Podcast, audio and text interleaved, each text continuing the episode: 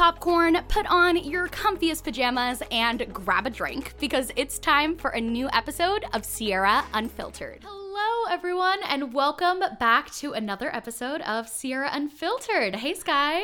Hey, friends. How's it going? I was so sad that we weren't able to podcast last week because mm-hmm. I was sick. I was a little bit nauseous. I'm fine now. Also, not pregnant. I just have to say that because, you know, when you're trying to conceive and you say you're nauseous or you're not feeling well, everyone does that like, oh, could you? Could you? I'm like, nope. The, I took six tests. They were all negative. You're all, trust me. I know. I, I'm aware which is an interesting way to start this podcast because we're actually going to be talking about Skylar's birth story. Yes, we are. And so I I just want to upfront give a bunch of content warnings. I think usually we want, you know, just everyone to listen to our podcast cuz it's like fun and silly and great. And like at the end of the day, I have a healthy baby who I love more than anything in the world and I would do it a 100 times over, but my birth story was very traumatic. Like, spoiler alert, my son ended up in the NICU, and there were a lot of decisions that I made that I probably wouldn't make again um, and a lot of things that I'll change going into my second time around. But I just think kind of the topic of birth is very taboo, and people have very polarizing opinions on things like epidurals and induction and just kind of everything. And so I have asked Sierra to turn off the comments for this video because I think that this is a really vulnerable thing for me to share. Um, like I I'm going to be talking about like my vagina. Like and I'm not going to be like and then the stork dropped off my little miracle. Like no, I'm pushed him out. Yeah like I'm going to be talking about like everything birth related. And I I also think that I don't want my story to scare anyone. Um and so like if you're pregnant or trying to get pregnant and you're like nervous about birth or think that hearing uh kind of negative birth story could make you more nervous, I would recommend maybe not listening to this podcast. Um, just just because I think I don't want like my negative situation to make anyone have more anxiety, if that makes sense. Right. And I think turning off the comments on this podcast is the best move. Like I 100% am behind you on that because yeah.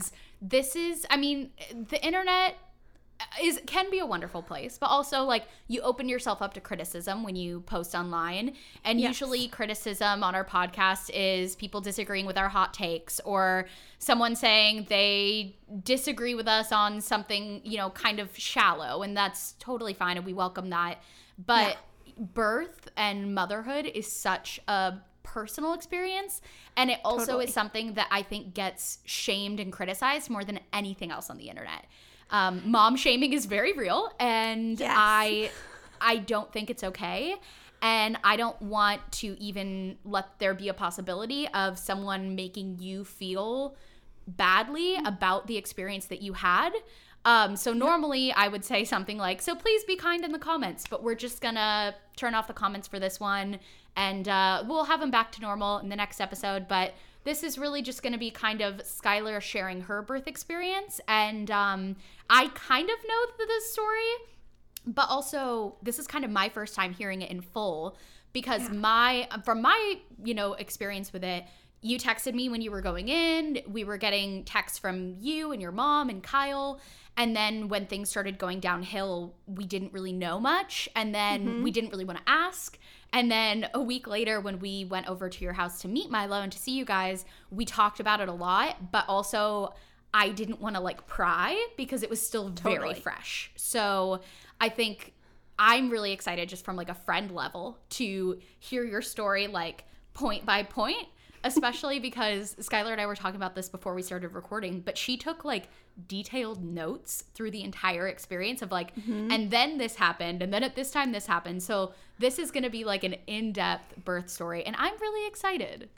I'm really excited too. I think Also, if you are someone who like also had a traumatic birth or you relate in any way or you want to reach out, I understand that the comments can be a place for you to leave positive stuff. So if you want to DM me on Instagram, you totally can. I just I mean, I know I don't really share that much about my life online. Like I'll post like the occasional Instagram story, but it's like just like a cute picture of Milo. I don't like have a YouTube channel or anything. And so I like I posted like, "Oh, I'm 41 weeks pregnant today" with like a cute boom- boomerang, and I got a bunch of DMs being like, "I really hope you don't have to get induced. Like getting induced is the worst thing ever."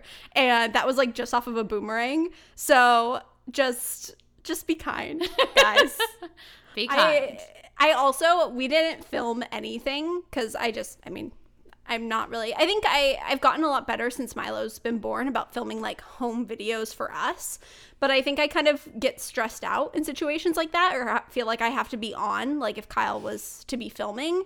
So this is kind of like our documentation of Yeah. the birth story. So I'm excited. I'm really excited too. Especially, it's been really cool and such a blessing to watch both you and my friend Kenzie go through pregnancy and birth and motherhood and Yeah. kind of just watching you guys both transform into like different people through these experiences. And it's just so cool and magical, even when it's not. And that's what I think is such an interesting thing is I do think a lot of the times we have this vision of birth as being beautiful and magnificent and it it is but it also can be difficult and traumatic and you can Yeah. still be happy that you went through it and it can still be something that you look back on and are grateful for even when it's not all sunshine and rainbows so Absolutely. I mean, I think one of my biggest things is like when I talk to my friends or my family about my birth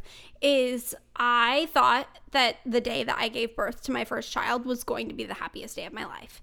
And I can say it was in like the top 3 worst days of my entire life, which sounds like really horrible and it, it's because it was. And not every birth is that way. I know people who love giving birth. I like and i just was kind of dealt a bad set of cards and i don't think i advocated enough for myself. And i hope that if you're listening to this and you'll give birth someday that you can kind of walk away and feel like you can advocate for yourself better. And i think that one thing I really took away from my birth experience and pregnancy and now motherhood is that like a mother's intuition is very real.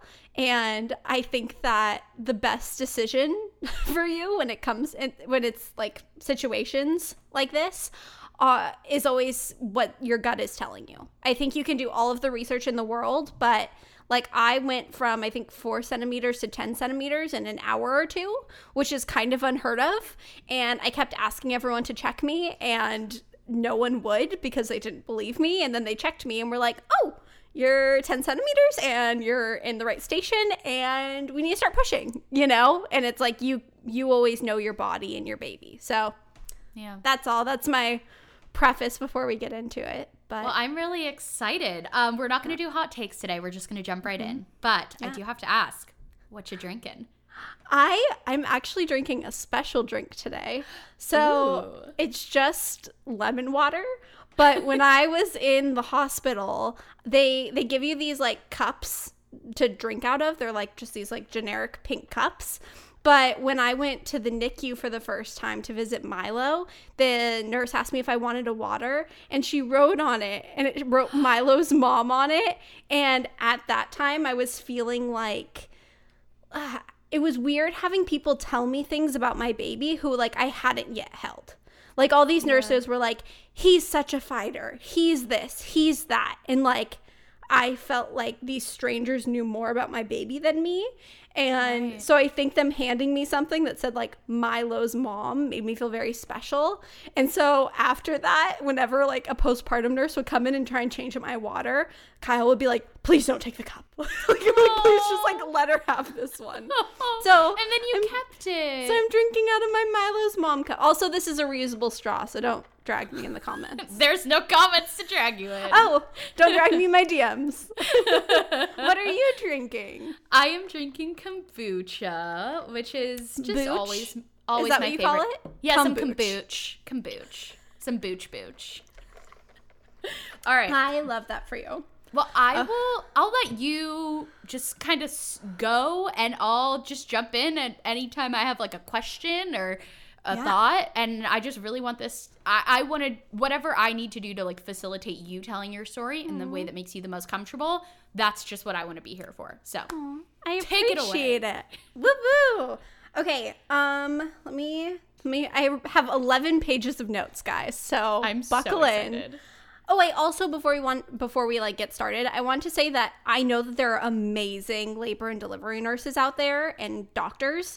Um and so just because I had a bad couple or had a bad experience with a couple doesn't mean that in any way shape or form I'm trying to disrespect anyone. I think nurses especially in this time are just superheroes and every day they're superheroes and so I just also want to preface that cuz I had some not so great people on my team, and so just love and respect to nurses and doctors.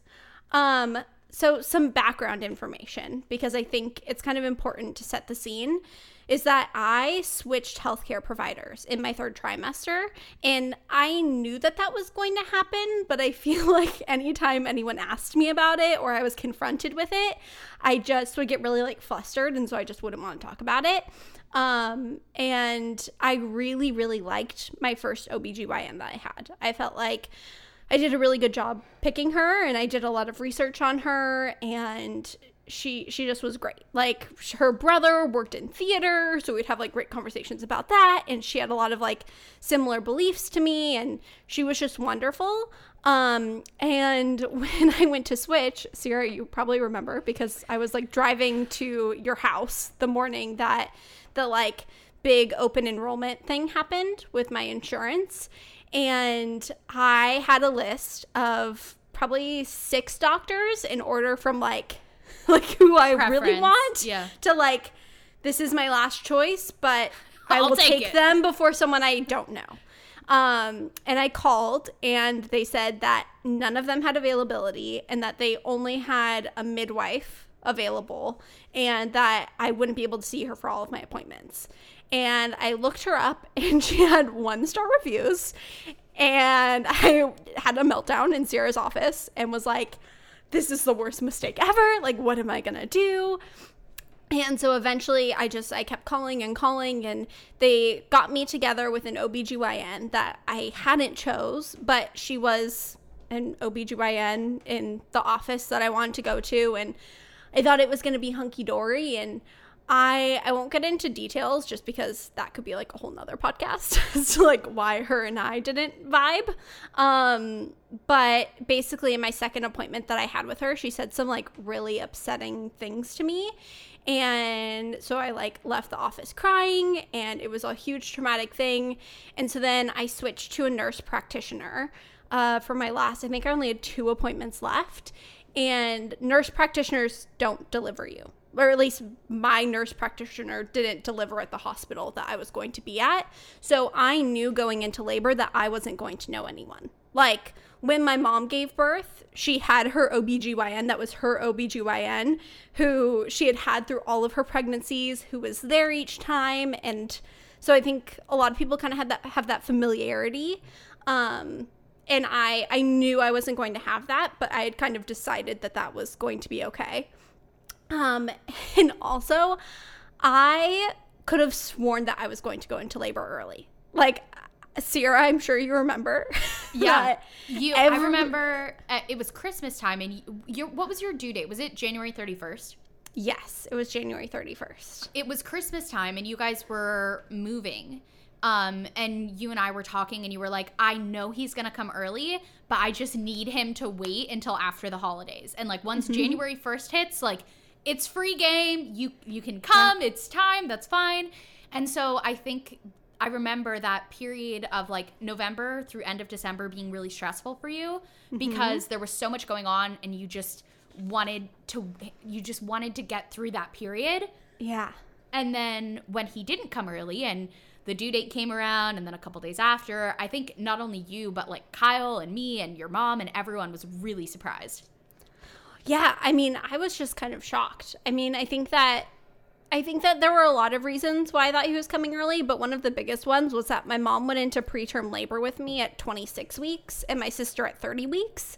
And my mom and I are very similar, like especially when it comes to medical things. And like we had very similar pregnancies and I felt like he was a pretty big baby and and so I just I was convinced that he was going to come early. And, Well, and they they kept saying that to you at like every appointment, right? Like Yes. since like 12 weeks like wow, he's really far along. Like he's really big, he has really long legs, like any day Mm-hmm. Yeah. now. And so I think that kind of sowed that seed in your brain of like, "Oh, I'm not going to January 31st." Totally. And so when January 31st came and I hadn't gone into labor, I was very shocked. Um, but I had actually gone into labor and delivery a couple times before that. And so the first time I went in was December 16th, and I was having really bad Braxton Hicks contractions, which Braxton Hicks contractions are basically just like baby contractions. Like they they aren't as intense as contractions but a lot of times they can be like a precursor to labor. And i was having really bad cramping and just a lot of symptoms. And kyle was in florida.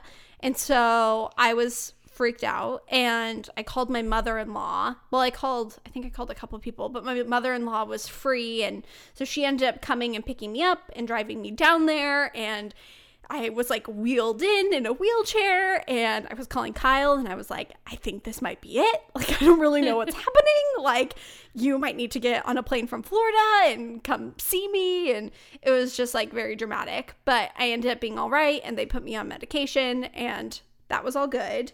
And then on January 8th, I went into labor and delivery again at the hospital that I would actually end up delivering at because we had moved in between those time periods because I thought that I had lost my mucus plug, um, which is something that happens to a decent amount of women before they give birth. Well, I think it happens to everyone, but it happens to a decent amount of people like at home before they go in.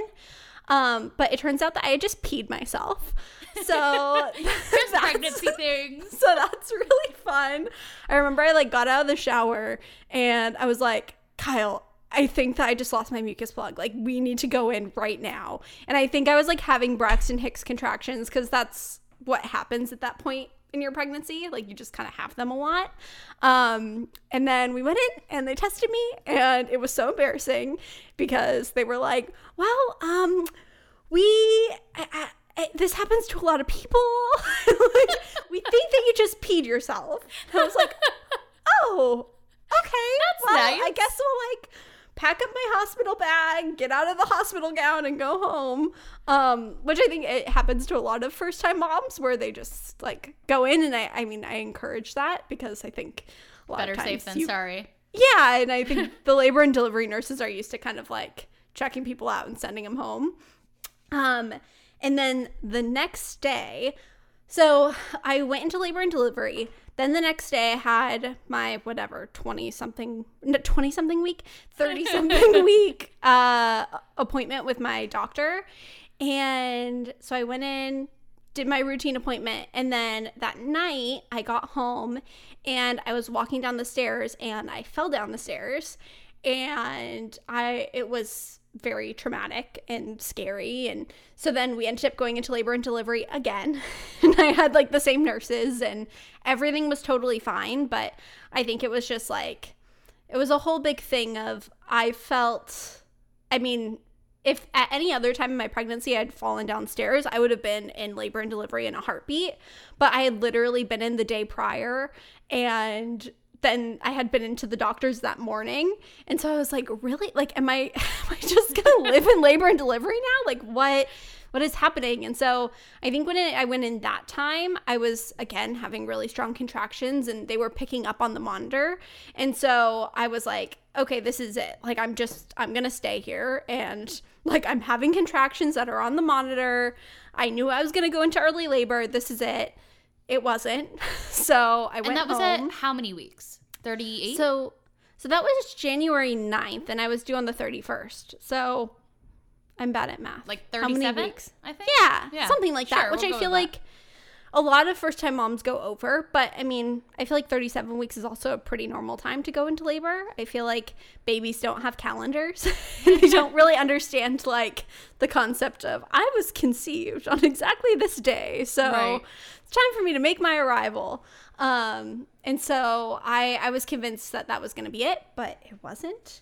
Um, and then after that, I got a crazy UTI and I went and UTIs are one of like the number one reasons why women go into early labor is because it can mess with your amniotic sac and just kind of like weaken it and it's a whole thing. And so I went in right away and got a urine sample done and then they lost my urine sample. and so I just remember I was like waiting at home and I was like, why have they not called me yet? And so I called and they were like, oh, well, I think that our lab tech lost it. So can you come in and do another one? And I was like 39 weeks pregnant at this point and I was like so irked. Um, but so I went in, did another one, got on antibiotics. That was all fine. Um, and so I got to 41 weeks. I got to 40 weeks, and that's when my doctor started talking to me about the possibility of induction. And although my mom had gone into early labor with all of her kids, she had to end up being induced because they like put her on medication to kind of slow down the process. So she was induced with all three of us. So I knew that that was like a possibility for me. And obviously, a lot of people have like horror stories when it comes to induction, but I know a lot of people personally that were like, it was great. Like, I got to go to the hospital, calm, cool, and collected. Like, it's not great for your baby to stay in there, like, way far past your due date. I mean, I think a week or two is a different story, but once it gets to a certain point, like, they need to come into the world. And so we had decided on February 5th for induction. And so then they told me to call on the 5th to schedule like when I was going to come in that day because it obviously depends if a bunch of women go into labor the night before, then they're going to push you off a little bit. And if they're open, they'd be like, yeah, come in at nine. So I was already like a wreck of just like being so nervous. I think that everyone's nervous for labor, but I think knowing like, okay, like I'm going to bed and tomorrow like I am checking into the hospital was just like a little weird of like Yeah. packing up my bags and being like, okay, we're just gonna like calmly get in the car and this is what it's gonna be. And so I think I had the expectation that at 9 a.m. I was gonna call and they were gonna be like, come on over, we're ready for you. Right. And I called and they were like, mm, call back at 2 p.m.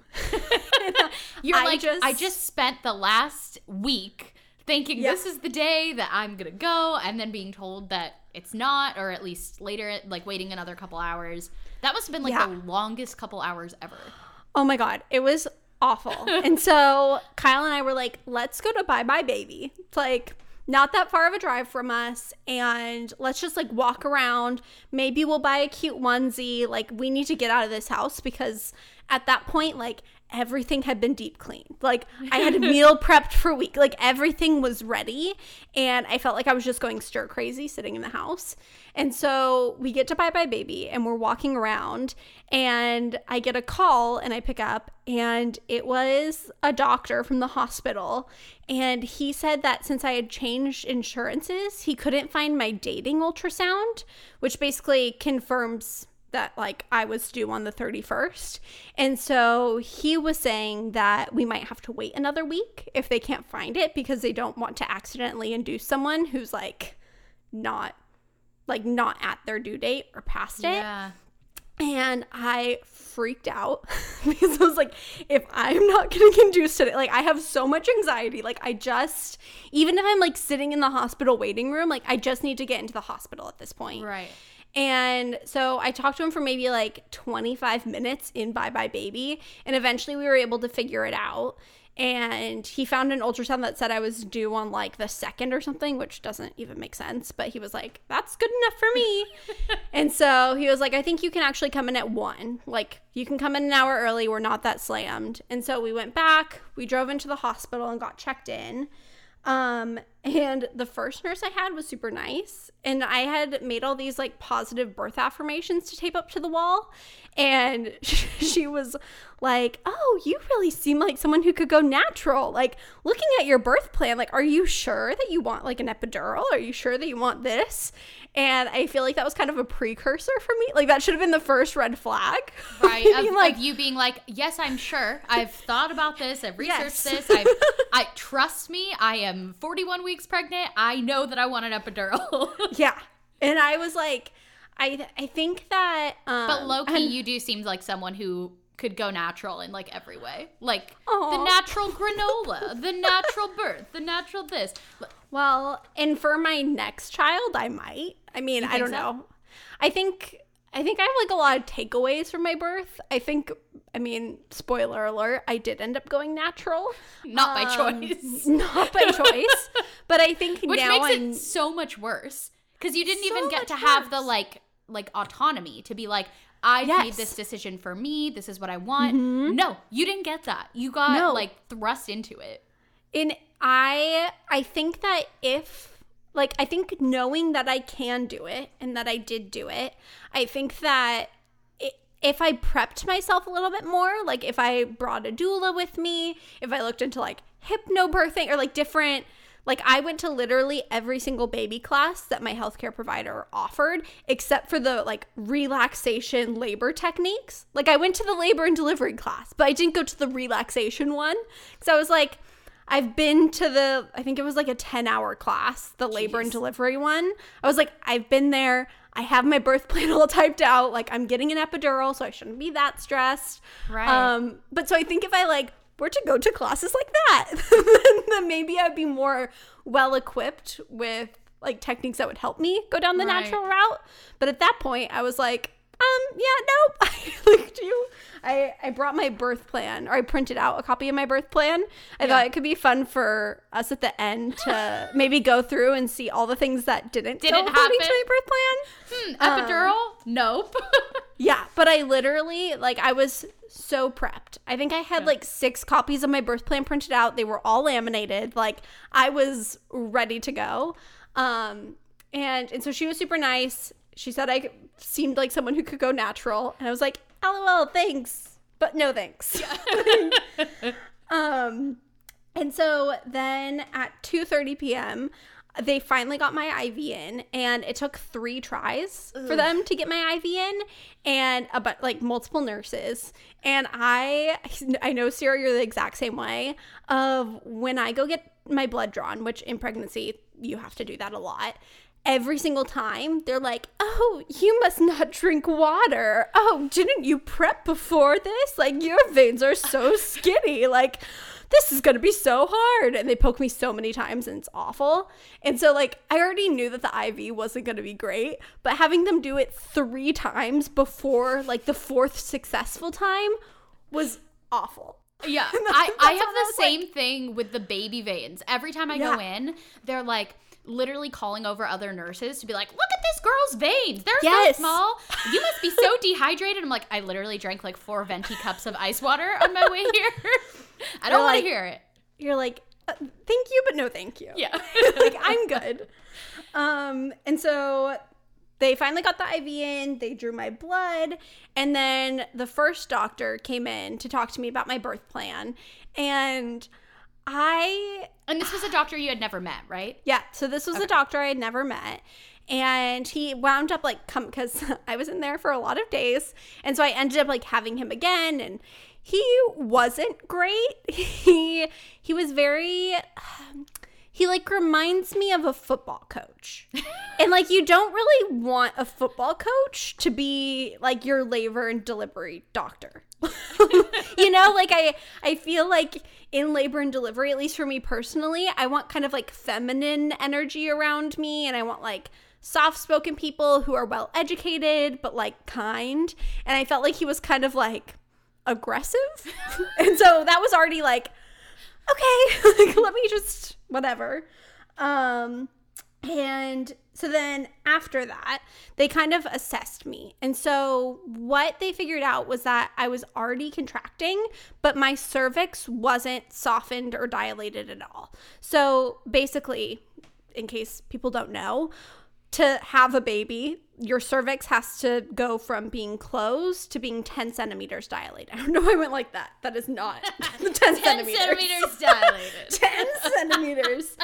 Um, and so, but I was having contractions. So I was, so their game plan was to put me on a medication called Cytotec, which helps soften your cervix and hopefully dilate it, but doesn't give you contractions. So a lot of times when you hear about induction, I would say like 99% of the time, uh, you hear about people getting Pitocin, which to get contractions, your body needs to create oxytocin, um, which is basically like the happy chemical. it's like how I would describe it. Uh, and so Pitocin is basically just like an artificial version of that. And I personally have never heard of someone being induced and not getting Pitocin in their induction. Um, and so I was fully prepped for that. And spoiler alert, they didn't give me any Pitocin, which I think might be part of the problem.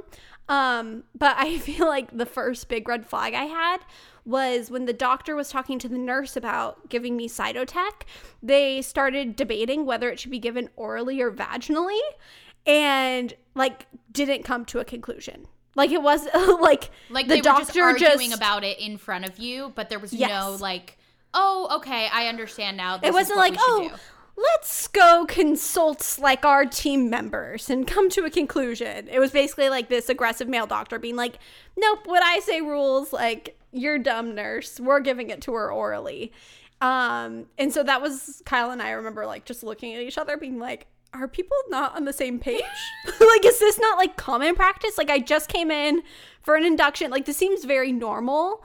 And the fact Yeah. that they were disagreeing about this like seemingly commonplace drug seemed very like concerning.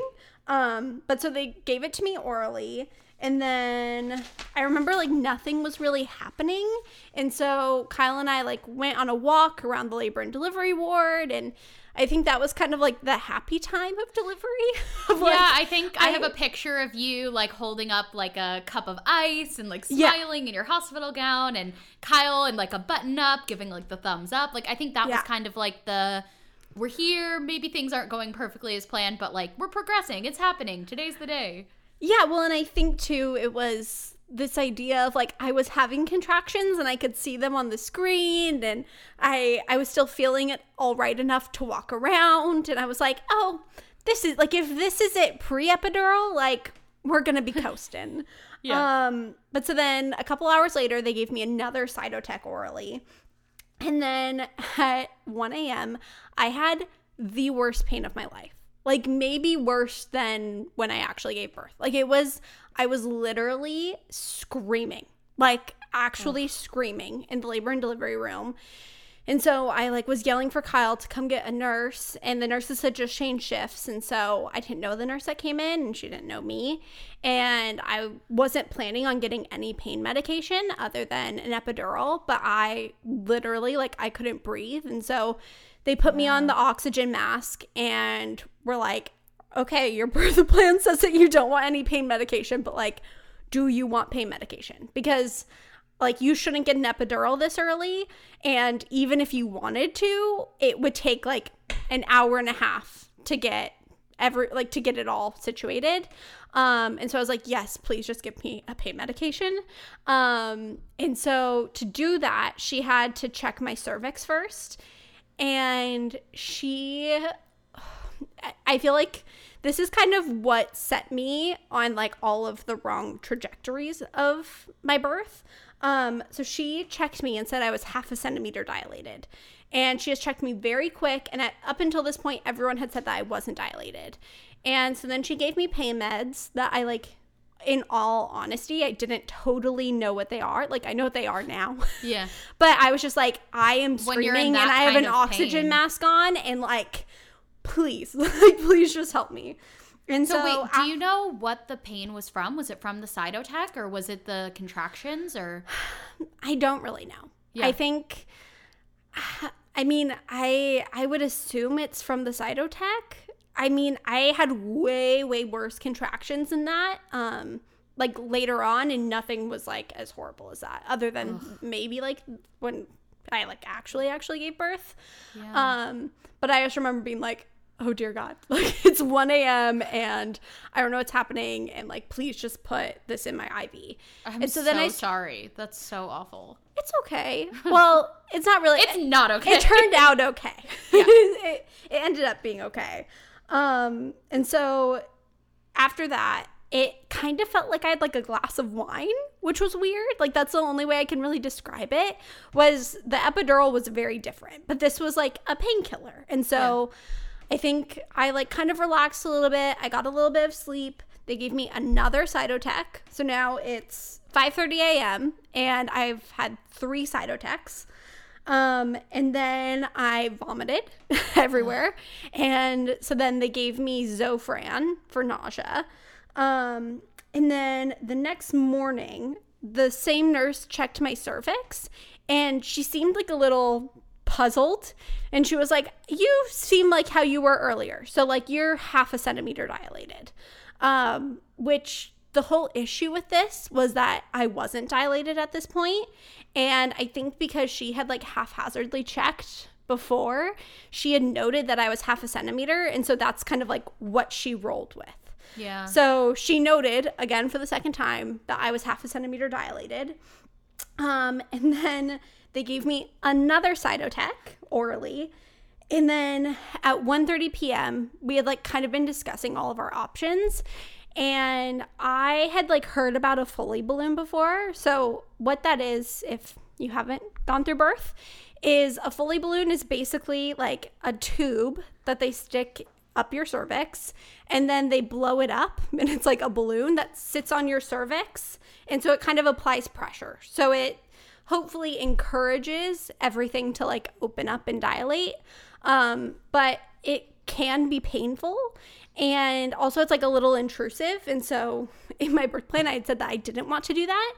But it was now 1:30 p.m. the next day, and so I had been there for a full day, and I was half a centimeter dilated as far as I was concerned, and nothing had really progressed, and everyone was really encouraging me to do it.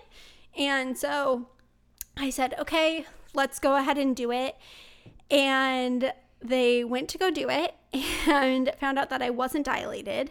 And so it was like excruciating pain. Like it, I mean, it would be like if someone tried to stick a Foley balloon up your vagina. Right. right the now. point is not that you do that when you're already dilating to encourage further dilation. Yes. Not like this is going to make you start dilating. Well, and they were saying that like with half a centimeter, it would already be painful because usually they wait until like you're at least one. But the yeah. guy who was doing it seemed like very confident about it. Um, and also, I I think that there are amazing men labor and delivery doctors out there. Like I'm sure of it. But I think for me, and my personal experience, I felt like the guys were a little rougher with me.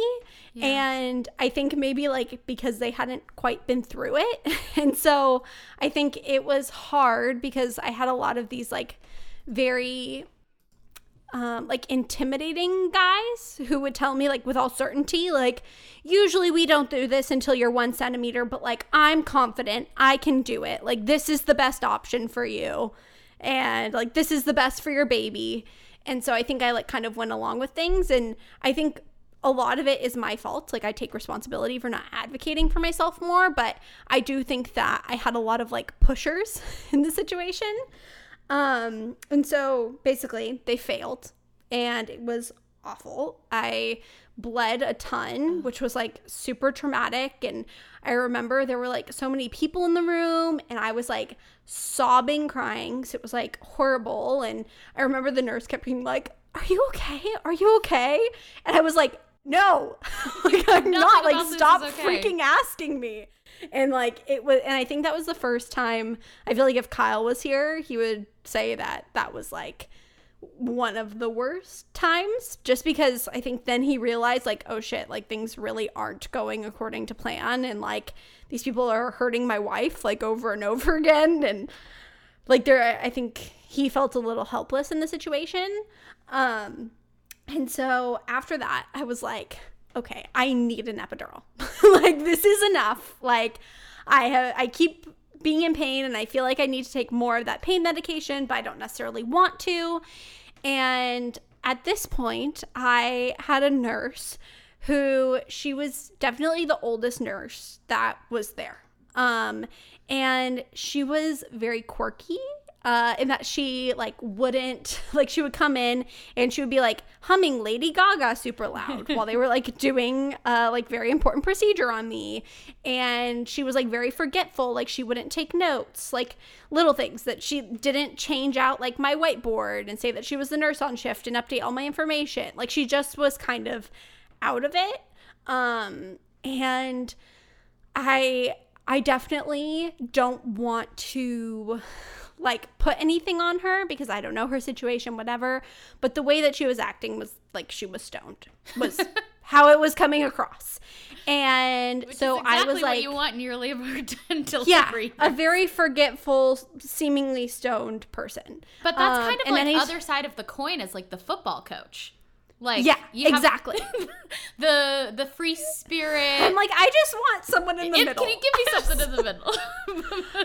and and so at this point i was like sobbing hysterically in so much pain like very discouraged and i was like i need an epidural and she was like okay well i'm gonna go on my lunch break and then after that i'll request for that to happen and i remember like kyle kind of talking back to her and being like can't you request it before your lunch break and her basically being like no and so we were like okay well i guess i'm just gonna like sit here and cry, scream for another hour before it's like even requested.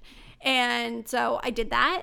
Um, and then let's see. So then at 3:15 is when I ended up getting my epidural and the man came in, the anesthesiologist, and he was very impersonal. like he just like didn't say hi to anyone. He just immediately kind of got to work. Um and like getting an epidural, I would say going into this process was the thing that I was the most nervous about. Like I think the actual delivery part, I was like my body will know what it's doing. Like I trust everyone's done this a hundred times and obviously that's the same with epidurals and that like they do them all the time. But I mean, you hear horror stories about epidurals, and I think there's a reason why a lot of people are opposed to them. And I had read all of that research, and so I was very, very nervous about getting it. But in everything I read, everyone was like, okay, it's like a little scary, but you just get like a numbing shot and they'll give you warning and say like here comes the bee sting or okay like i'm gonna poke you and like give you a countdown and so I was literally like naked, bent over the bed, and the nurse was like holding me, and I was crying because I was nervous and I was in so much pain. And he just poked me and like didn't give me any warning. And then his phone went off. And so it was like blaring his ringtone, and he handed it to my nurse. Like, this is while he's doing my epidural and it's like, can you pick this up for me? And so she picks up as she's like holding me like over the bed while he's administering my epidural. And she tells his colleagues or his students or whomever that they can come into the room and gives them our room number.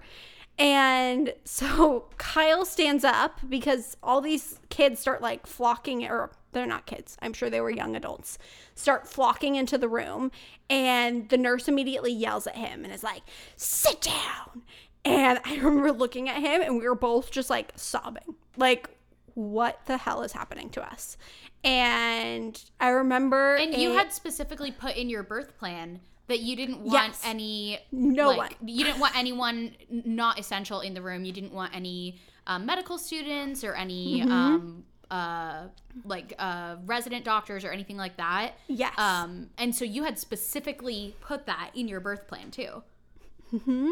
I mean, I had even said like no family members other Yeah. than like my mom and Kyle. Yeah. like just in case anyone like tried to show up. Like I like was very clear about the fact that I only wanted the very essential people.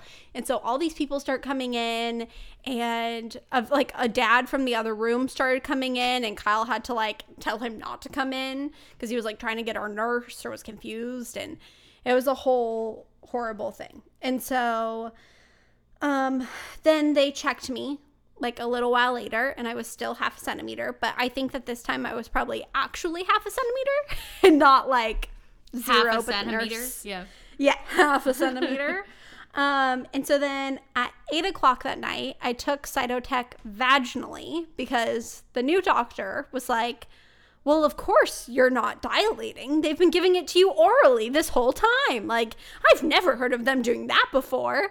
And at this point, I mean, I don't know. I'm sure you could go back through this podcast and figure it out. I think I'd taken like five Yeah. six, maybe.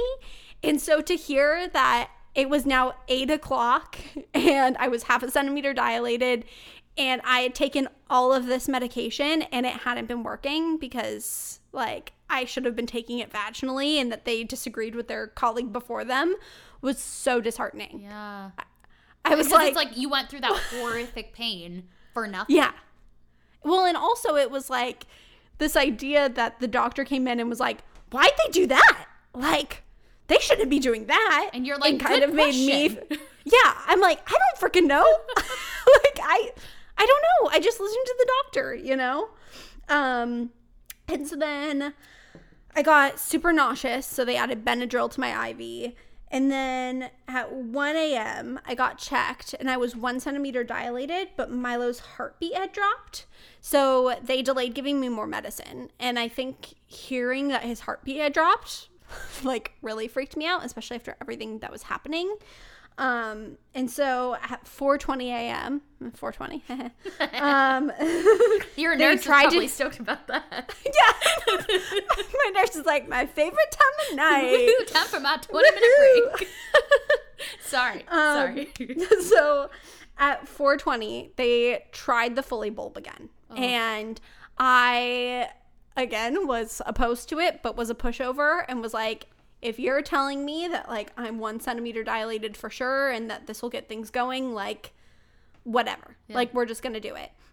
Um and also to note is that at this point like my contractions were still very painful.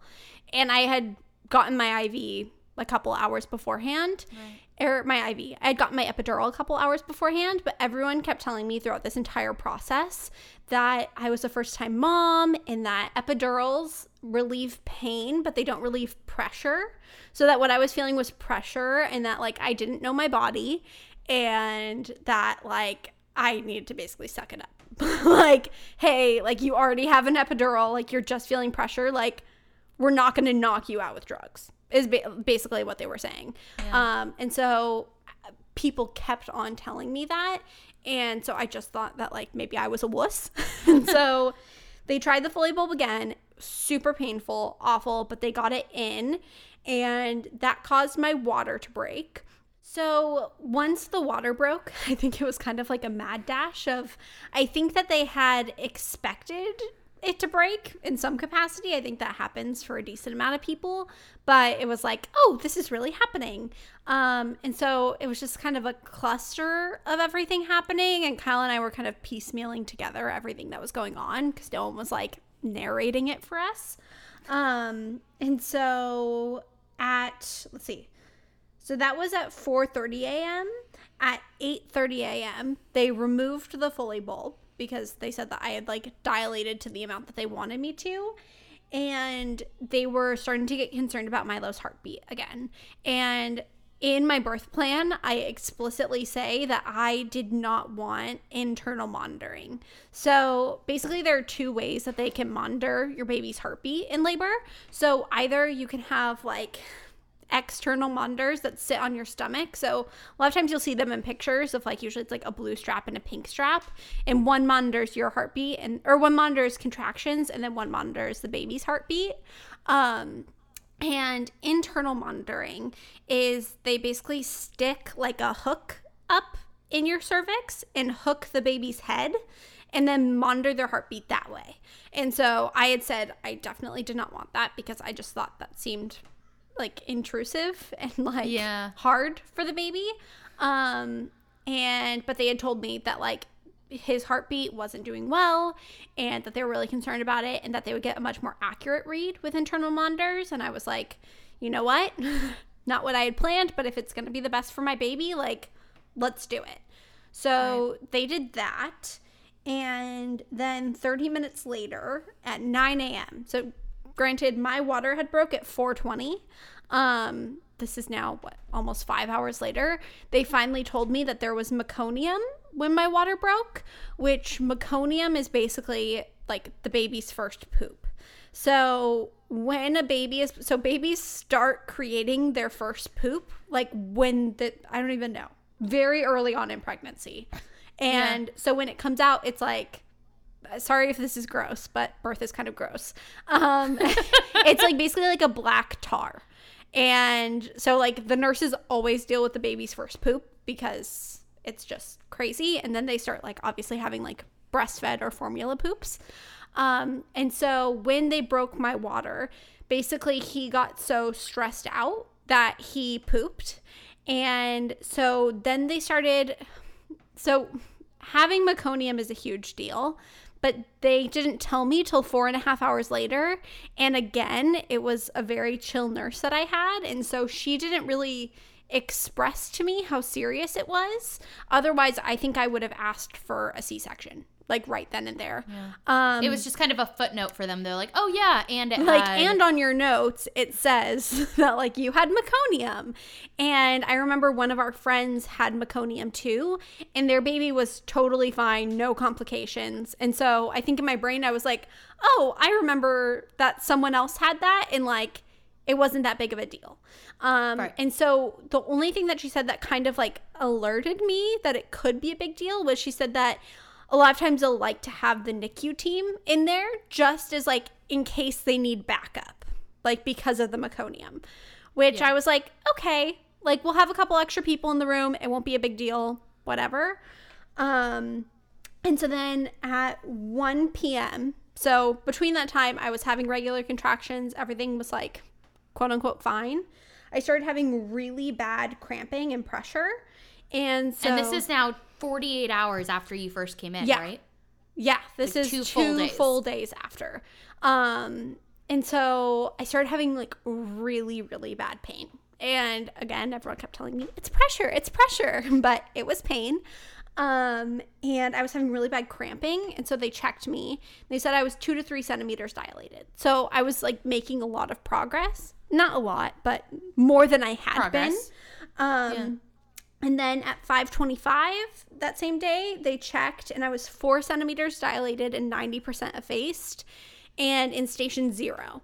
So I was I was on my way to being there. And so that was at 530.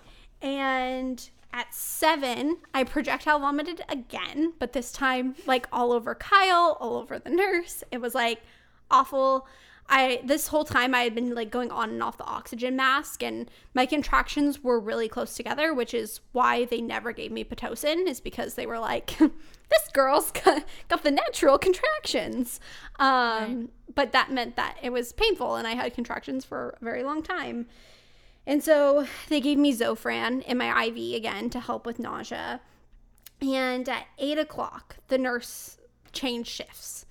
And at at this time, I pretty much from five o'clock or five thirty, whenever that was, until eight o'clock, I kept asking for people to check me.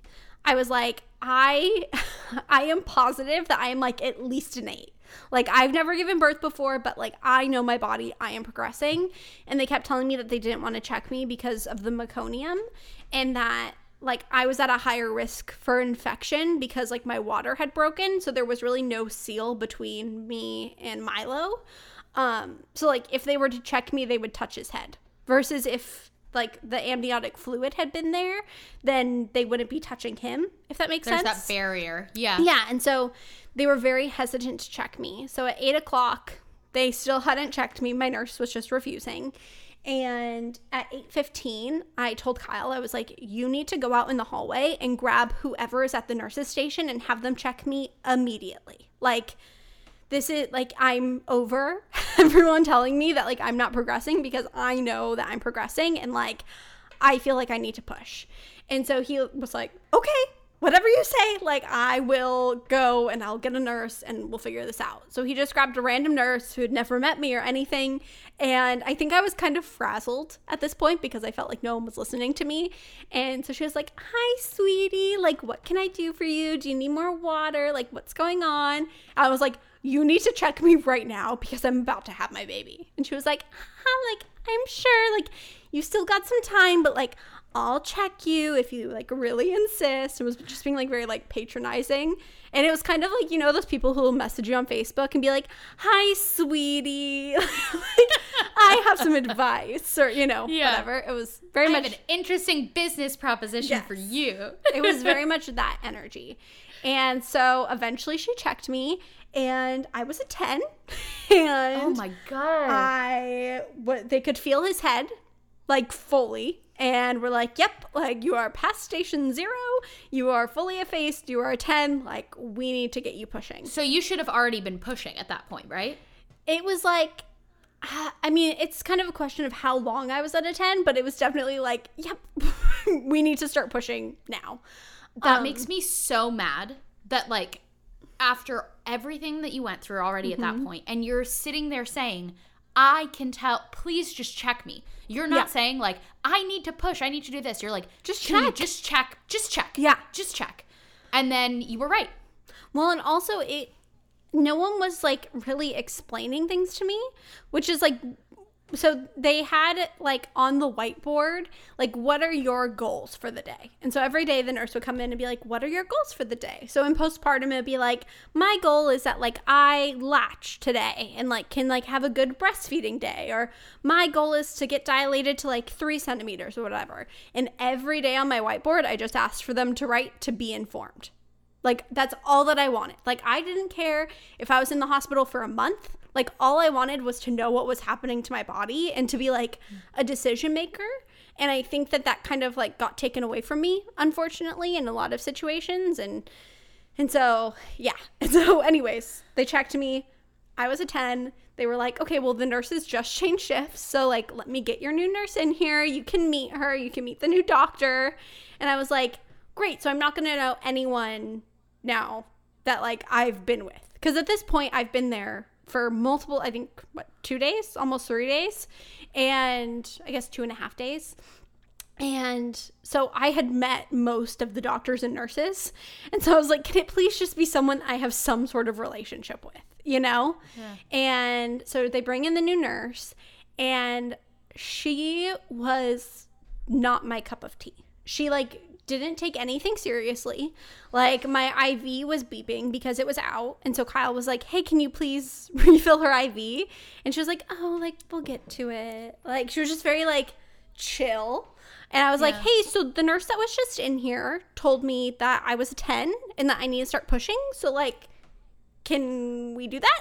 you know? Yeah. And she was just very like, oh, like, let me go get situated. Like, let me go grab your notes.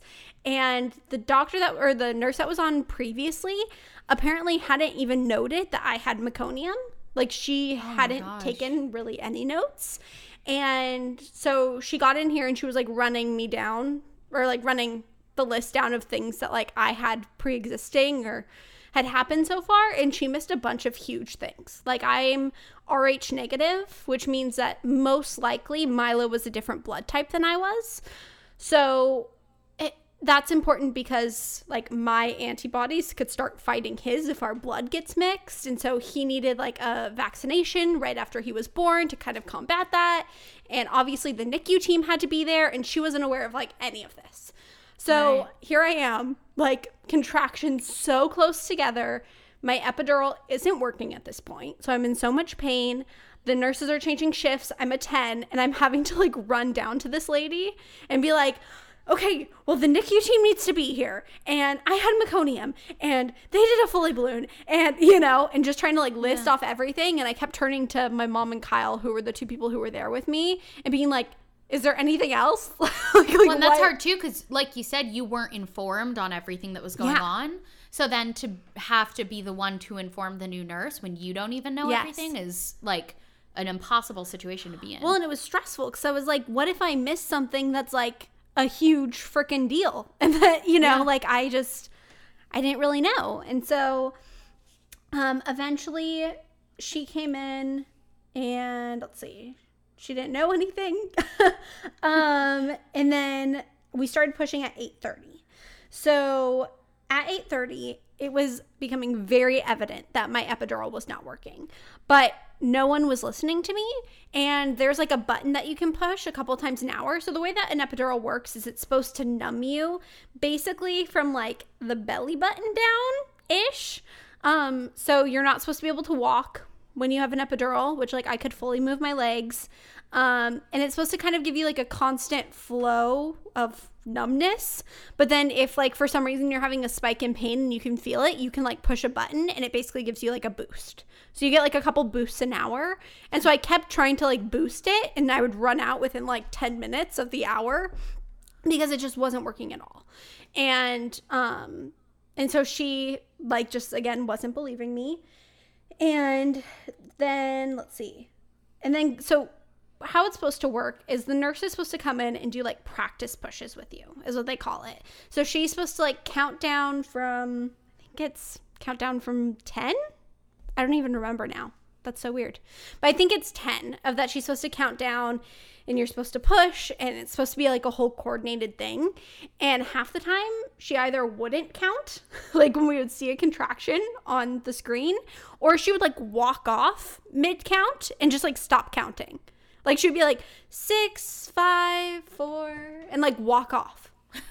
and and so eventually I was like, Mom, like you need to start counting. Like you need to watch yeah. and like you and Kyle can change off. And so literally Kyle and my mom were both like holding each of my legs up in the air and they were like watching the monitors and figuring out like when to count because this nurse was just so like off in la la land. Um so I think that kind of stressed them out a little. Um, and my mom, I like had told her beforehand, I was like, okay, here's like the music that I want playing. It's like all relaxing spa, like hymns. And like can you please like read out my birth affirmations to me and then I'll read them back and it'll be like this whole thing. And so I just remember she kept trying to like read my birth affirmations to me and have me repeat them, but I was like so pissed off. yeah, like, you're like, no, this is all out the window. She'd be like, okay, Skylar, my body was made to do this. And I'd be like, my body was made to do this. I was like so mad. I was like, why is no one listening to me? And I think I, I also was mad because I I feel like in life I tend to be a pretty like calm person and I think I really imagined my birth being this like transformative magical experience.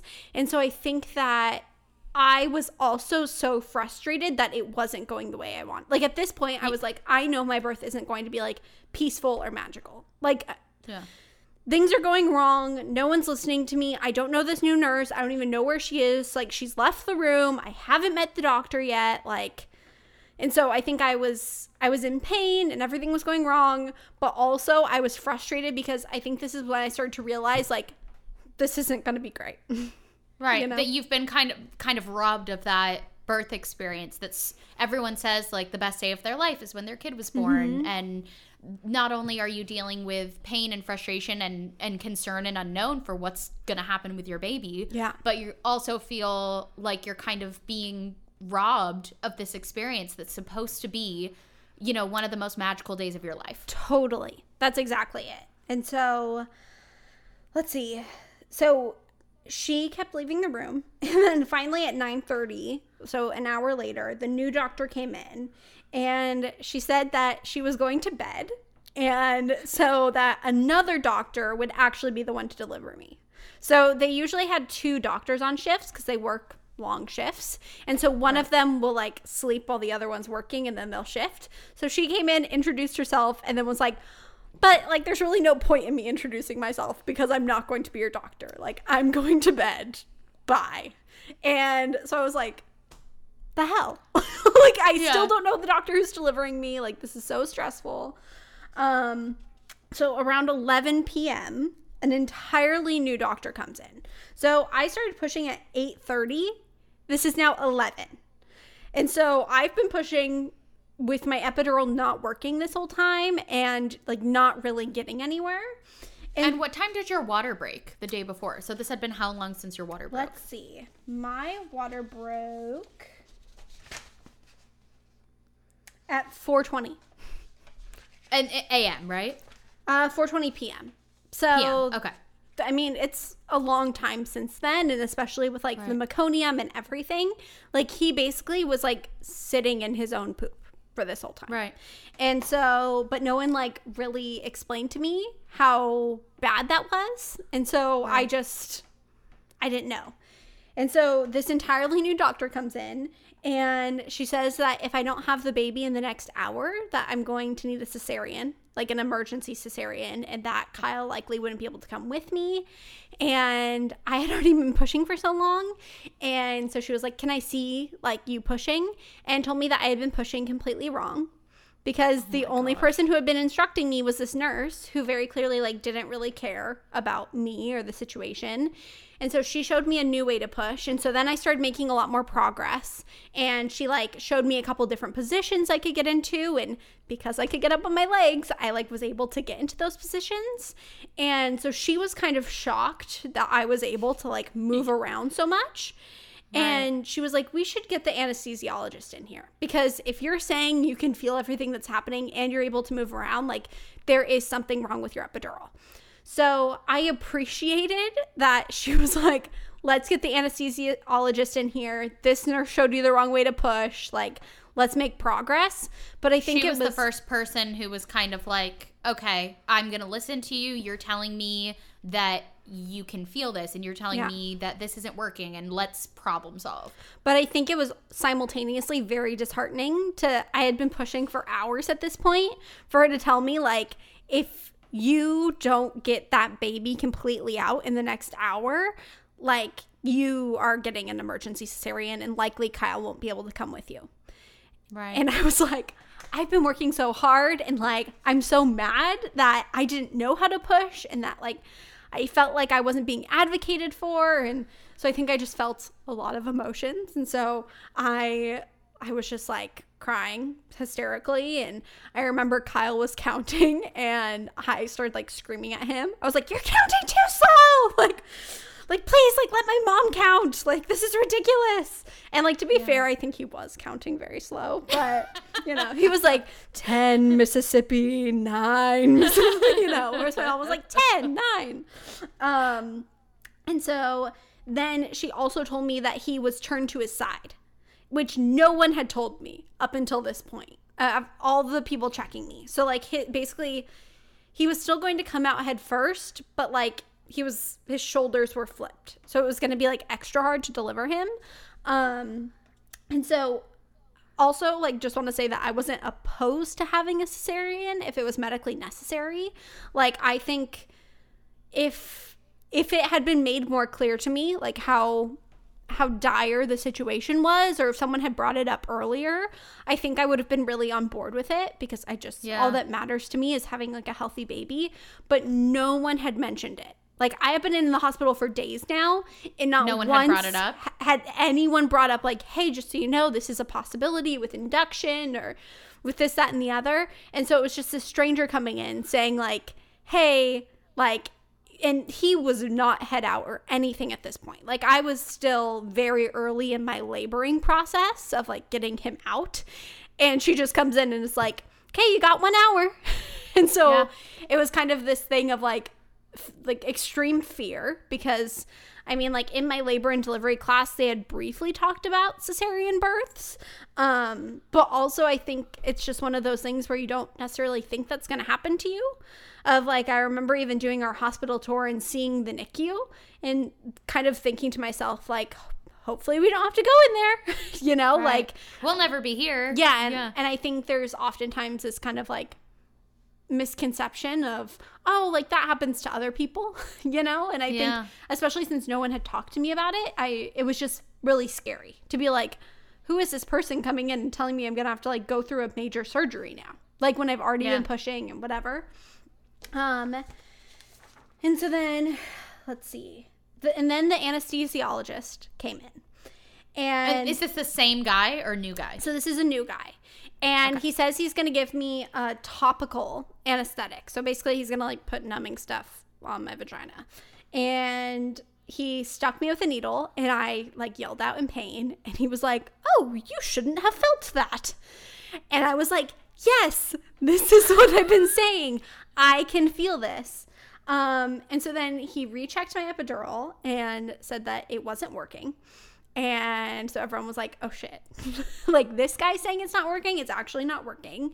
And so he said that he could try to re-administer it, but my contractions were so frequent at this point, and also I was on the time crunch of like I have an hour, and now at this point I had like what 45 minutes, um, or else I'm getting a cesarean. So like I just needed to go without it.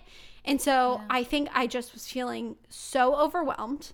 and I also remember I was like crying out, being like, can someone get the NICU team in here? Like, if I'm giving birth in the next hour, like, shouldn't they be here? Like, what's happening? Um, and so let's see. Oh, and so I I said no to the epidural, especially I yeah. think because the first one was so traumatic for me. I was like, yeah, everything is going wrong, and like I don't need to go through that again. Um, and so I kept asking for the NICU team to come in. Finally, at 12:05, his head came out. And so then the NICU team and doctors finally came in like once his head was out. And to me, I've heard stories of like, okay, the head comes out and then it's like a minute. Like everything else comes out. So his head came out, the doctor wasn't there, the NICU team wasn't there, and so then it was like me screaming at everyone, being like, please, like, can yeah. everyone come in? Someone catch my baby. Yes, exactly. Like, oh my God, is my mom gonna birth me? Like, what is happening? Yeah. and so then everyone came in like a mad rush. And there were like at least 10 people in the room. When before, like a minute prior, it had been like me, my mom, Kyle, and then the nurse who had like at this point kind of been staying around, but still like checking out every once in a while. And so it was like all of a sudden, I think there were like four or five people from the NICU and the doctor and the doctor's assistant. And it was like all of these people. Oh, and there was another nurse there too. Um, and so then at 12:30 is when I actually gave birth. So he came out and the first thing that happened was he wasn't crying, which like in my brain was like what is like babies are supposed to cry and I know that they're supposed to like get a score on how healthy they're looking based on like how early they cry and all of these things, but like crying is the number one thing you're supposed to hear. And so they put him on me very briefly and I remember everyone was like like very freaked out and like it it wasn't like a joyous like it's a boy it was like a weird yeah. there was a weird energy shift in the room um and his umbilical cord was wrapped around his neck and was wrapped around something else? No. I wrote down it was just wrapped around his neck. So it was wrapped around his neck so it was strangling him. And so they unwrapped that and kyle quickly cut the cord and he was like on my stomach and I remember he was like completely gray and not like oh like in all the birth classes they show babies and like obviously they're covered in white stuff and but like they look alive and yeah. his eyes were completely rolled back into his head. I like didn't see his chest moving. He was completely gray. He wasn't crying and I just like lost it. and so they like quickly sweep him off my chest. So I maybe saw him for like five seconds, if that. Like I didn't get to touch yeah. him or anything. And they took him over to this table and then they started counting out the minutes that like he wasn't crying. And they were like suctioning out the meconium and it was all these people around him and people were like talking in very loud voices. And then the doctor was like trying to get me to birth my placenta because you also have to like birth your placenta once you birth your baby. So i was like pushing again and trying to get the placenta out and like trying to look over to like his incubator um, yeah. to like try and catch a glimpse of him because I feel like you go through your entire pregnancy and you're like, I just I can't wait to see my baby's face. like I just want to know like what he looks like and see him and I've been through this whole process and I just wanted to see him. And so then I'm giving birth and it, to the placenta and I finally do and then she starts stitching me up and obviously I my epidural wasn't working so I felt like all the stitches and it was hard and like horrible and I was in pain and they got up to seven minutes of counting without him crying. And so everyone is like really freaking out at this point. And I just remember like looking at my mom and looking at Kyle, and they couldn't really see him either, but they, I felt like, had kind of a better idea of what was going on. And both of them just kind of like shaking their head at me, like, like it doesn't look good, you know? Um, and so I luckily I only had first degree internal tearing, which apparently is like the, the one good thing of all this is apparently that's pretty uncommon for first time moms. And so it, like my tearing wasn't that bad. Um, and then they started wheeling him off. Like they just started taking him out of the room. And so I was like, "Can I please just see him?" Like, can I, like, I just need to, like, peek in and, like, see that he's alive. Like, I just need to see him. And they rolled him next to me, but there was a lady standing in front of him. And so I maybe saw, like, part of his legs. Like, I didn't see him at all. Um, and they immediately rolled him out because obviously they like had to perform surgery on him and like there was stuff that needed to be done and me seeing him wasn't top priority which i understand but for me like the most important things in my brain were like doing skin to skin with him and like breastfeeding him right away and like i wanted delayed cord clamping and I had all these ideas of things that in my brain were so important for like a mother and baby to do to like not only get connected, but also like for breastfeeding to be successful. And you know, people just tell you all these things. And I and I'd made all these decisions and I'd made them very clear to everyone. And although I was having an epidural, I'm a pretty like crunchy granola person. And so it was just like heartbreaking seeing him be wheeled out of the room. And this and is, the main the main issue, right, was that he had swallowed the meconium or Yes. it had gotten in his lungs, right? yeah, so he had meconium all over him. So he wasn't crying or anything because he essentially wasn't really breathing. And so they were with those like little like snot suckers that you see. Sometimes they're Yeah. like blue. They were like going in and like suctioning it out of him. So they were like Because he essentially had like black tar consistency coating his lungs. yes, and like everything. And so Oh my gosh. And so they started wheeling him out and they like basically yelled at Kyle and were like, okay, like either you can come with us or you can stay with your wife. And I was like, you need to go with him. Like this is like this is horrible and awful and everything. And so Kyle went with him and then everyone like just cleared out of the room. Like within a minute or two and it was like horrible. Like they literally they had my placenta in like a plastic jar like next to the sink and there were like bloody gloves on the ground and it was just me and my mom and I remember turning to her and being like like do you think my baby's alive? Like like like what like what is going on? Like it was Yeah. horrible. Like I I think like I have never felt so scared and alone or anything in my life. Like just What an awful moment. it was so horrible. And so um and for Kyle to have to like after make all that of that- decision and say, I need to leave my wife here so that I can go be the one to be with our baby is just yeah. So hard. I'm so sorry that you had to go through that. Thank you. I think, it, yeah, it was awful. And I remember the same nurse came in and I was like, Can I please get some painkillers? Like, this is awful. And she was like, Well, now that you're in postpartum, like, all we can offer you is Motrin. I was like, Great, I'll take some Motrin, you know? and so they gave me Motrin and like that didn't really help. Um, they gave me some like graham crackers because you're not allowed to eat the entire time you have an epidural. So I hadn't eaten for like multiple days at this point, but like also hadn't had an epidural.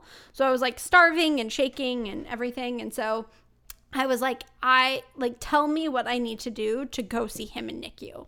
And so she had like a bucket list of things that I needed to do. Like I needed to pump first and I needed to like go to the bathroom and learn about like how to take care of everything postpartum. And I remember her telling me that and I literally just stood up out of bed and like started walking over to the bathroom. And she was like kind of shook. she was like, Yeah. like what is like this lady just like gave birth and is supposed to be hooked up to an epidural and like she's just getting out of bed and walking to the bathroom. But I just remember being like, I need to see him. Like I Like I will do whatever it takes. Like get me over there as quickly as possible. Um, and so then I pumped a little. And meanwhile, Kyle and I'm gonna like consult my notes more at this point because this is like Yeah, Kyle totally. stuff. Um, but so meanwhile, Kyle was with Milo in the NICU, and he was getting not Kyle. Milo was getting X-rays to see if he had fluid in his lungs. And while they were X-raying him, they found that he had a hole in his lung that one of the nurses had punctured with the like sucker grabber thing. Um, and so now he had a hole in his lung and had meconium and all these other issues. And so they told Kyle that they needed to put two intervenial tubes through his umbilical cord. And one was for his left ventricle of his heart and one was for the right ventricle. And they told Kyle that if they did it wrong, that it would kill him. Um, and so they had to sign, Kyle had to sign like a consent form. And they said that it was like a super risky thing. And apparently that was horrible for Kyle. Um, Yeah. And Well, so, imagine have. I mean, I I just can't imagine having a couple minute old baby and being instantly told you have to sign this paper that says he might die. yeah, and it was Like that's horrific. It was awful. And so they were only able to get one in, but they like obviously didn't kill him and that one was like apparently enough for now. Um and so then they put him on a breathing tube and got him like all hooked up to everything. Um and and so then I, I just remember I kept asking Kyle for pictures. Like I literally just got on my phone and was like, please, like I will I don't care if it's literally like a picture of the ceiling. Like I just I need to know like where you're at, where my baby's at. Like I I just need to be informed. And so he was able to send me like a couple of pictures, but obviously Milo was like hooked up to all these machines and had like a breathing tube in and was like still off colored and he just looked horrible, you know? And so that I don't think really made me feel any better. Um, And this was all very late at night, early morning, right? Yeah. Because you gave birth at like twelve thirty. So this is what, like one a.m. yeah, this is maybe like 1 1:30. And so then finally they wheeled me over to postpartum because they said I needed to get checked in at postpartum before I could go see him. So I just remember getting checked in and I feel kind of bad for the nurses because they were like trying to small talk with me. And they're like, "Oh, you have a baby in NICU. Like, what's his name?" Ba da ba da ba. And I was like, "I like, I'm sorry. like, I'm not gonna converse with you right now. Like, I really, I just need to like see my baby." Um, and so Kyle then was able to wheel me over to the NICU once we got all checked in. And like I had mentioned earlier in the podcast, all of the NICU nurses were so nice. I think, I mean, eh, obviously there are like varying levels of kindness and you know everyone's different but as a whole the nicu nurses were pretty amazing. Um but i remember getting in there and everyone telling me a bunch of things about my baby and they weren't necessarily all like medical things you know? It was like he's so incredible. He's such a fighter. He's such like a tough baby. He's so this he's so that which was so kind and nice and awesome. But i think for me it made me feel like i like i just want to look at my baby's face. Like i don't want to be having a conversation with a stranger. I don't want you to be telling me like all of these things about my like i just want to get to know him. Because at this point it had been hours of like Kyle seeing him and like people operating on him and doing x-rays and and like supervising him and I just felt like I hadn't even really seen his face other than like one picture that Kyle sent me. And so I think I was like very emotional and um we sat there for like an hour maybe just like looking at him and then the nurses were like, "Hey, so if you want to breastfeed, like a lot of times, I mean, like getting your milk in is hard for pretty much every mom. I think you're like super blessed if all of a sudden you have your baby and it's just like pew pew, like, like you're a cow now. Um, but I, I think it's especially hard for NICU moms because a lot of it is like your hormones of having your baby there doing skin to skin, even just having your baby like on your boob Yeah. instead of like a machine all of a sudden just like trying to suck milk out of you. Um, but they were like, okay, so we've already given him formula, and like the formula that they had given him had dairy in it, which I obviously like was fine with them giving him the nutrients that he needed, but also was like kind of weird because I'm vegan. And so in my entire pregnancy, he like never had dairy. and so it's like, hey, like we have your son, and also like we've given him a bunch of dairy when he's never had it. Um, which didn't wind up being an issue, but I think it was just another thing where I was like, cool, I want him to be exclusively breastfed and like these people are making decisions for me, which obviously they're the professionals, they're doing the life-saving stuff. Like I I wouldn't question that, but I think it was just another thing where I was like, okay, I'm not in control. Um, and so they told me that I could go back and I could pump and then come back to the NICU every two hours. And they would give him as much of my breast milk as I could get and then supplement with formula. So then after that, I, so they, they sent me back. At this point, it was probably what, like 4 a.m. I hadn't slept. I had just given birth and I went back to the room and the lactation consultants weren't there or weren't available because they aren't around necessarily at 4 a.m. At least not at the hospital I was at. So I had to like try and figure out the pump, like just with like no expertise.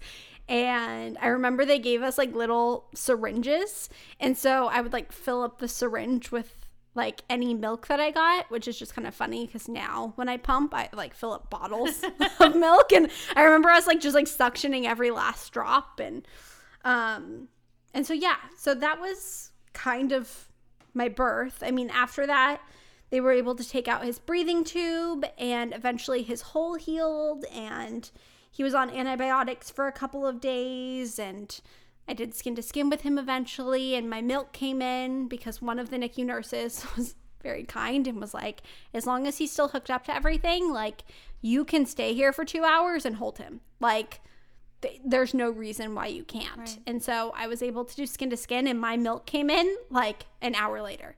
Of I went from like filling up syringes to being able to like pump like small sized bottles, Yeah. which was just kind of like a miracle. Um, I think the really hard thing was that everyone had different policies. So, like, that nurse said that I could do skin to skin with him. And then I came back for my next feeding and was hoping that, like, I would at least be able to hold him. And she said I wasn't able to even hold him, let alone, like, do skin to skin. And so I think it was just kind of hard because everyone had different, like, estimates of when we get to leave, and everyone had different policies. And, and so I think that was just kind of hard. Um, and so everyone had said that like Monday was the latest that we would go home. Like some people said we would get sent home Sunday or, you know, whenever. Um, but Monday was like, okay, you guys will for sure be out of here by then. And Monday came around and there was a new nurse and new doctor who hadn't known us. And we went in and we're like, had already kind of packed up our stuff and we're ready to like get him situated. And they were like, oh no, like he needs to for sure stay another day. And my like postpartum leave, like we had kept getting it extended so that like I could still be in the hospital because I like literally wasn't sleeping because I would go visit Milo, like give him my like pumped milk and and then I would hang out with him for a little bit, go back to the room, pump some more, come back, feed him and like every 2 hours. And um and so yeah, so I wasn't sleeping and then I finally I met with that first doctor that like got me checked in because apparently he was like my doctor because he checked me in even though I like never saw him again and he told us that he would extend us. That's and so I think it's like partially cuz he felt kind of bad about everything that happened. Um and so we were able to get extended till Tuesday. Um which meant that I was able to like keep breastfeeding and pumping and then we went home Tuesday and I just remember like sobbing like uncontrollably in the car and like being so grateful to get out of there and I remember like everyone is mandated to leave in a wheelchair like after you give birth. And i remember being like very stingent about the fact i was like i was already supposed to be discharged. Like i am getting out of here. Please don't call up a wheelchair for me. Like i just need to leave. Yeah. like i'm gonna walk out and i'm gonna have my baby in a stroller and like this is what it's gonna be. And so eventually we left and yeah, Yeah. i mean that was that I remember, well, because we were getting texts from Kyle, you know, throughout this whole experience of, okay, now they're giving her the um, Cytotec, and now this is happening, and now this is happening. And so we were getting these updates from Kyle, and, you know, we were slowly kind of, as you were seeing it, seeing it like wasn't going to plan, and like, oh, okay, this isn't. Like we're probably not gonna go visit him in the hospital because originally Yeah. Skylar was like, "Oh, you know, we, we want you and Steven and then um, Jessica and Brent to come and and you know see him like maybe a couple hours after I give birth." And I remember like kind of point by point, it kind of starting to seem like things aren't going super well. And that morning, the morning he was born, we Steven like didn't sleep at all because Kyle I think Steven was texting Kyle like, "Hey, you know, I don't want to bug you, but like how's it going? Is the baby here yet?" And Yeah. Kyle sent him a picture of Milo in the NICU and was like sent a little thing um up to both Steven and I that was like, you know, Milo Jude was born at this time, da da da da, kind of like long story short of what's going on. And Steven and I just sobbed. Like we were just so heartbroken for you know, A, not knowing what was going to happen to him, and B, like, Yeah. just absolute heartbreak for you and Kyle. And I remember the one image that Stephen and I just could not get out of our heads was a couple days before you, we actually went over on your due date, and you were showing us all the stuff in your hospital bag. And one of the things that you had packed was a little birthday candle that was a zero. Um and i remember Stephen and i just sobbing at like like the the expectations versus reality from that Yeah. of like the idea of after the traumatic birth that you had being like okay Yeah. happy zero birthday like it's just it was so heartbreaking to me Yeah. that like that is com- was completely out of the realm of possibility from the actual experience that you Mm-hmm. had and i just i was so so heartbroken for you and i i think Steven and i both were just like hoping and praying that everything was okay and and Yeah. not knowing and not knowing how you were and you know then everyone's texting me like uh, our mutual friends and my family like is Sky like oh we're a week past the delivery date now is is Skylar going Yeah. into labor and me just being like I I can't text you back because I don't know what to how to I don't want to say no but uh, things are not going well and the thing that I think is so interesting is I remember you said that you were getting a lot of like messages both just like DMs and also from like people that you knew being like oh like he's born. So like was it the most magical birth experience? And you being like well he's born but no it wasn't. Yeah. I mean, I remember I I have like a private Instagram where I'll like post stuff for family and friends.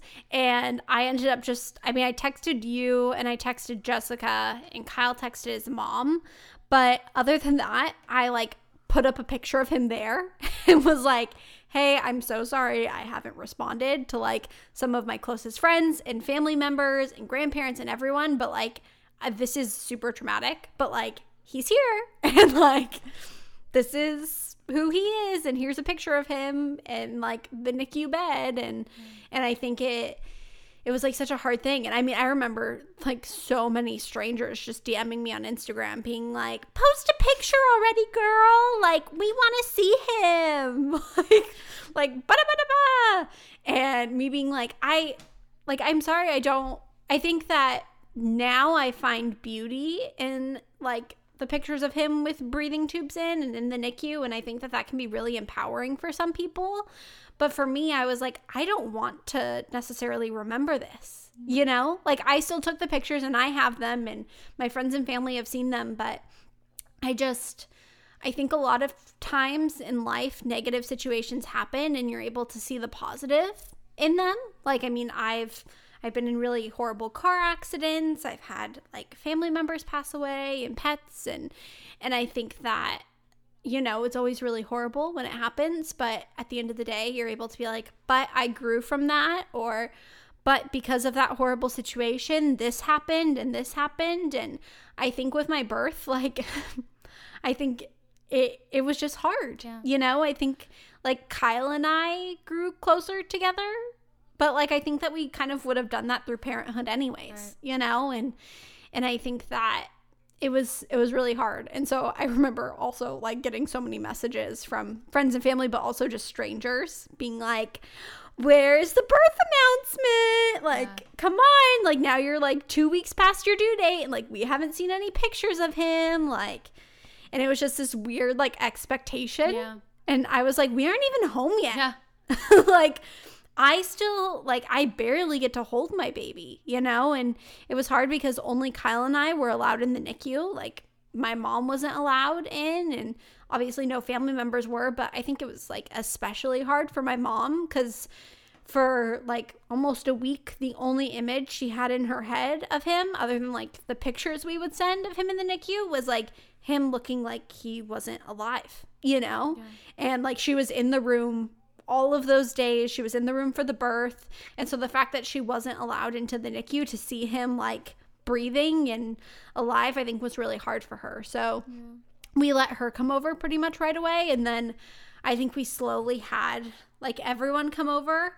Um, and by everyone, I mean like our immediate family units and then Sierra and Stephen and Brett and Jessica.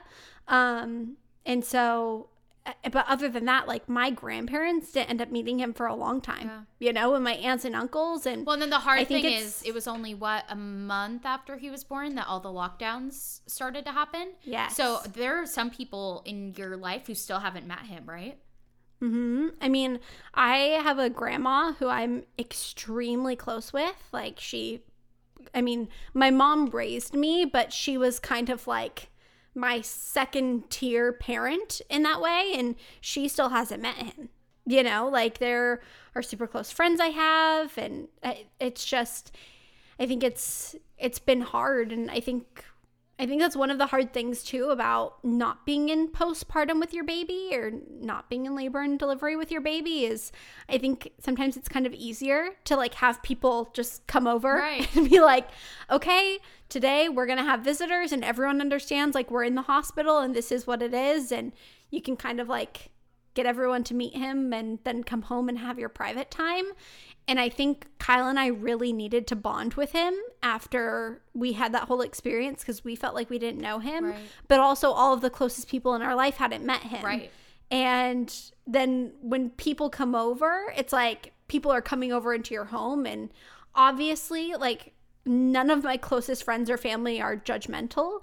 But I'm also someone where when people come over, I like, I would curl my hair and put on makeup and swiffer the floor. And, you know, and I'm like recovering with stitches and I'm wearing an adult diaper. And I have this baby who, like, I'm having trouble breastfeeding because he was kind of bottle trained from the NICU. And, And also just it was kind of a, immense like emotional pain of I mean Yeah. you went through a traumatic experience. Um Mm-hmm. and then having the physical pain on top of that and just all that stress. When do you feel like after you got home, when do you feel like that weight kind of lifted and you felt like we Mm-hmm. we're through this, it's over, this is our life now and things are okay. I think I think it took maybe a couple weeks. I feel like once I kind of got the hang of breastfeeding, that helped a lot. And I think it was hard because like Milo in himself wasn't an unhealthy baby. It was like the circumstances that led him to have meconium that led to all of like that led to him having a hole in his lungs, that led to him needing all of these extra precautions. And so I think it was really hard because on paper he was actually a very healthy baby. Right. But in our brains, he was this like extremely fragile baby that needed to go to the NICU, you know? And so, like, I remember going to our doctor's appointment and our doctor saying that he was underweight and that I needed to like start supple- supplementing with formula again and this, that, and the other. And it was this idea that, like, oh, and he was super cold too.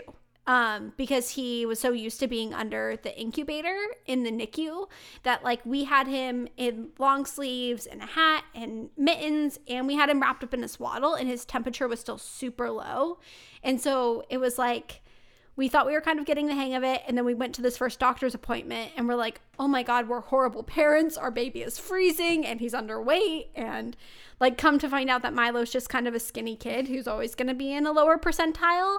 And like eventually his temperature went up as he acclimated to like the regular world Right. you know? But i think it was hard feeling like oh my god i can't breastfeed. I don't know this baby. Like i feel like i'm doing everything wrong you know? And and so i think i think it was really hard for a while but i mean we came out on the other side of it and i mean i milo is the greatest. Like i'm literally just obsessed with him and super healthy and I, he's just he's awesome. And i feel like I, i've learned a lot from the experience and i think not only like in the aspect of like the next time i give birth if there's a next time i think like just in me as a person i feel like i've learned to kind of advocate for myself more Yeah. and become a better communicator and trust and- yourself and knowing that like I was right. And I and I do know myself and I do know my body and it's Yeah. okay for me to kind of lay down the law about that because I think you are such like a kind person and such like a like mm.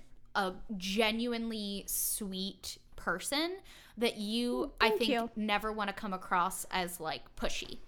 And so Yeah. I think hopefully if there's like any sort of good that can come out of that horrible situation, it's showing that like you have every right to be pushy, especially when Yeah. it comes to yourself and your own autonomy and your own body and that it's okay to stand up for yourself.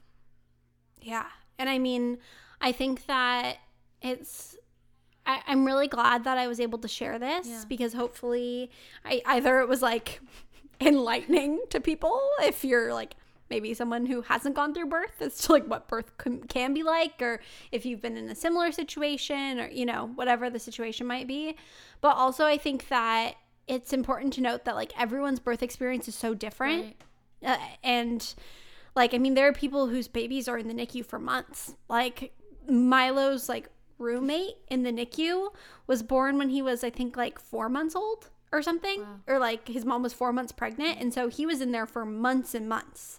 And i think he weighed like three pounds or something when he was born. Like he was teeny and i mean my heart breaks for people who have to go through that you know? And we were so lucky that milo is is alive and healthy and doesn't have any major health complications. And i mean everyone's experience is just so different. And some people go in they get an epidural and they have their baby like an hour or two later and leave the next day you know? Um and so everyone everyone's just in a different boat and i think that yeah i feel like it was really a learning experience for me. Well, and that's what I think is so cool about you being willing to share your story and be so open and so like just giving and, and sharing your experience because I mm-hmm. think the more women who talk about their birth experience and share their story, the more first time moms see that like there are so many different things that can happen and there isn't just one experience and that's the way it's going to go. Because i do think especially for me you know as someone who i love watching you know youtubers like birth vlogs and birth plan videos mm-hmm. and what's in my hospital bag and i don't think i've ever I, I never had heard someone with a story like yours. And i never and now i just in knowing your story am more educated about potential possibilities. And i just am like hats off to you applause to you for being so open and and sharing that. And i know it's going to help so many other women out there. Hmm, Well, thank you for giving me a platform to share. I feel like when I when everything was happening, especially once I got overdue, like I was already watching tons of birth vlogs and watching videos of doctors talking about induction and Foley balloons and this that and the other.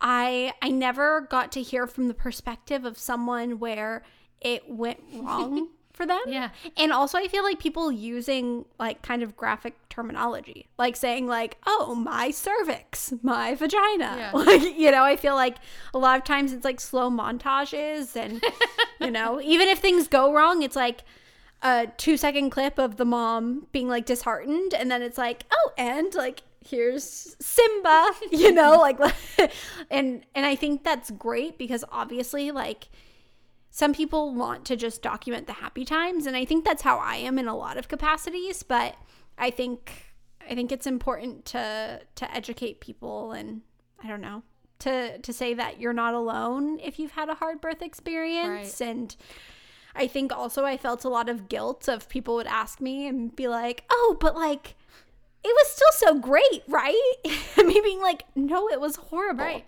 you know and i i don't think i'm a bad mom for for not enjoying my birth No, experience you're you're a great mom. You are Oh. 10 a 100 out of 10.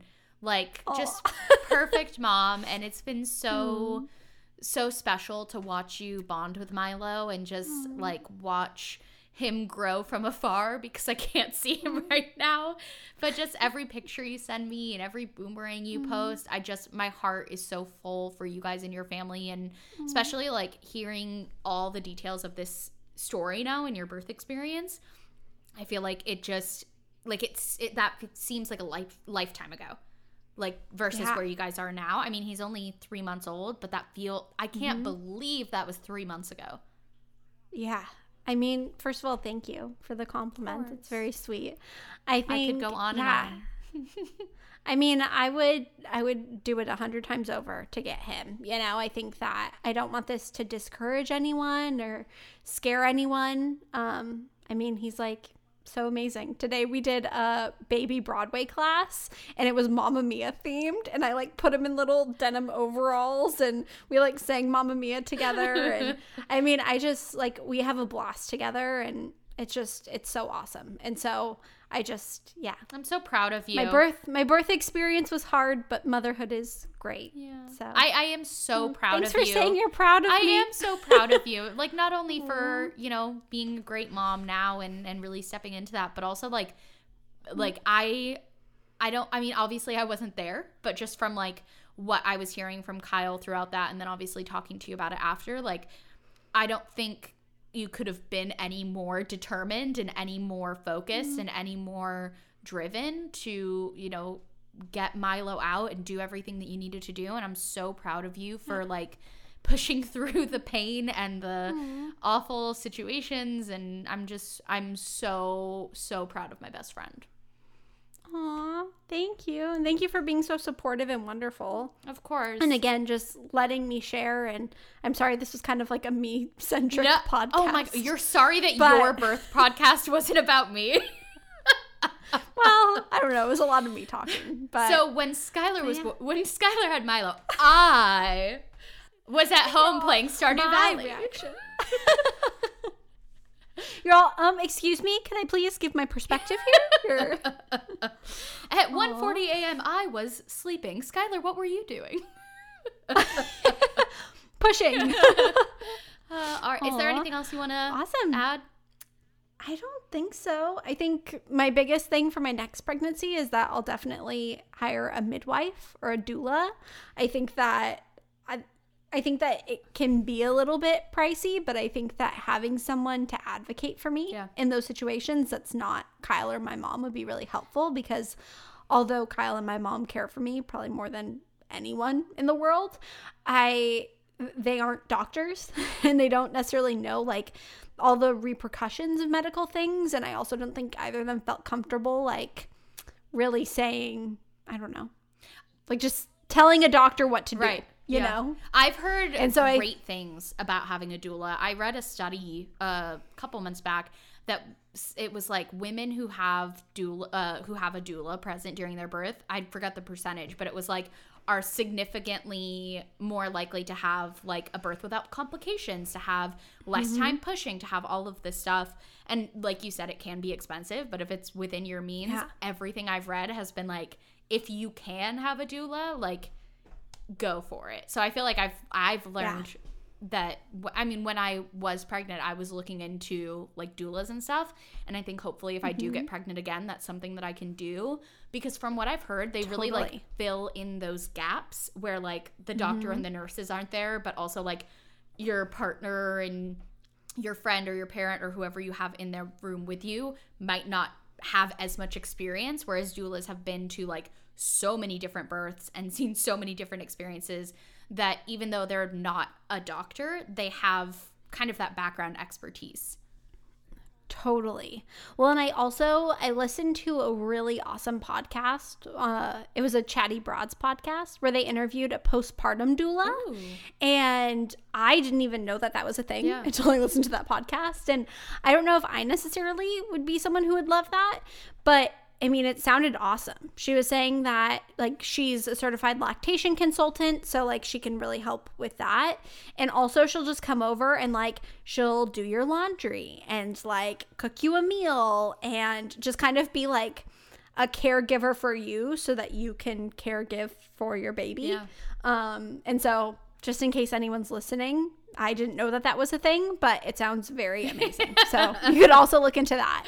And I also I really love the idea of adding like a midwife or a doula onto your registry oh. because I feel like now having gone through birth, if I saw that on someone's registry, I feel like I would be very apt to be like, yes, let me donate to that. right you know, right because I think like yeah, having cute onesies or like fun decor or whatever is all fine and dandy. But at the end of the day, making sure that like you have a healthy baby and that like your mental health is okay and your partner's mental health is okay and everything is like the most important. right So I think that's it, guys. All right. Well, thank you guys so much for listening or watching.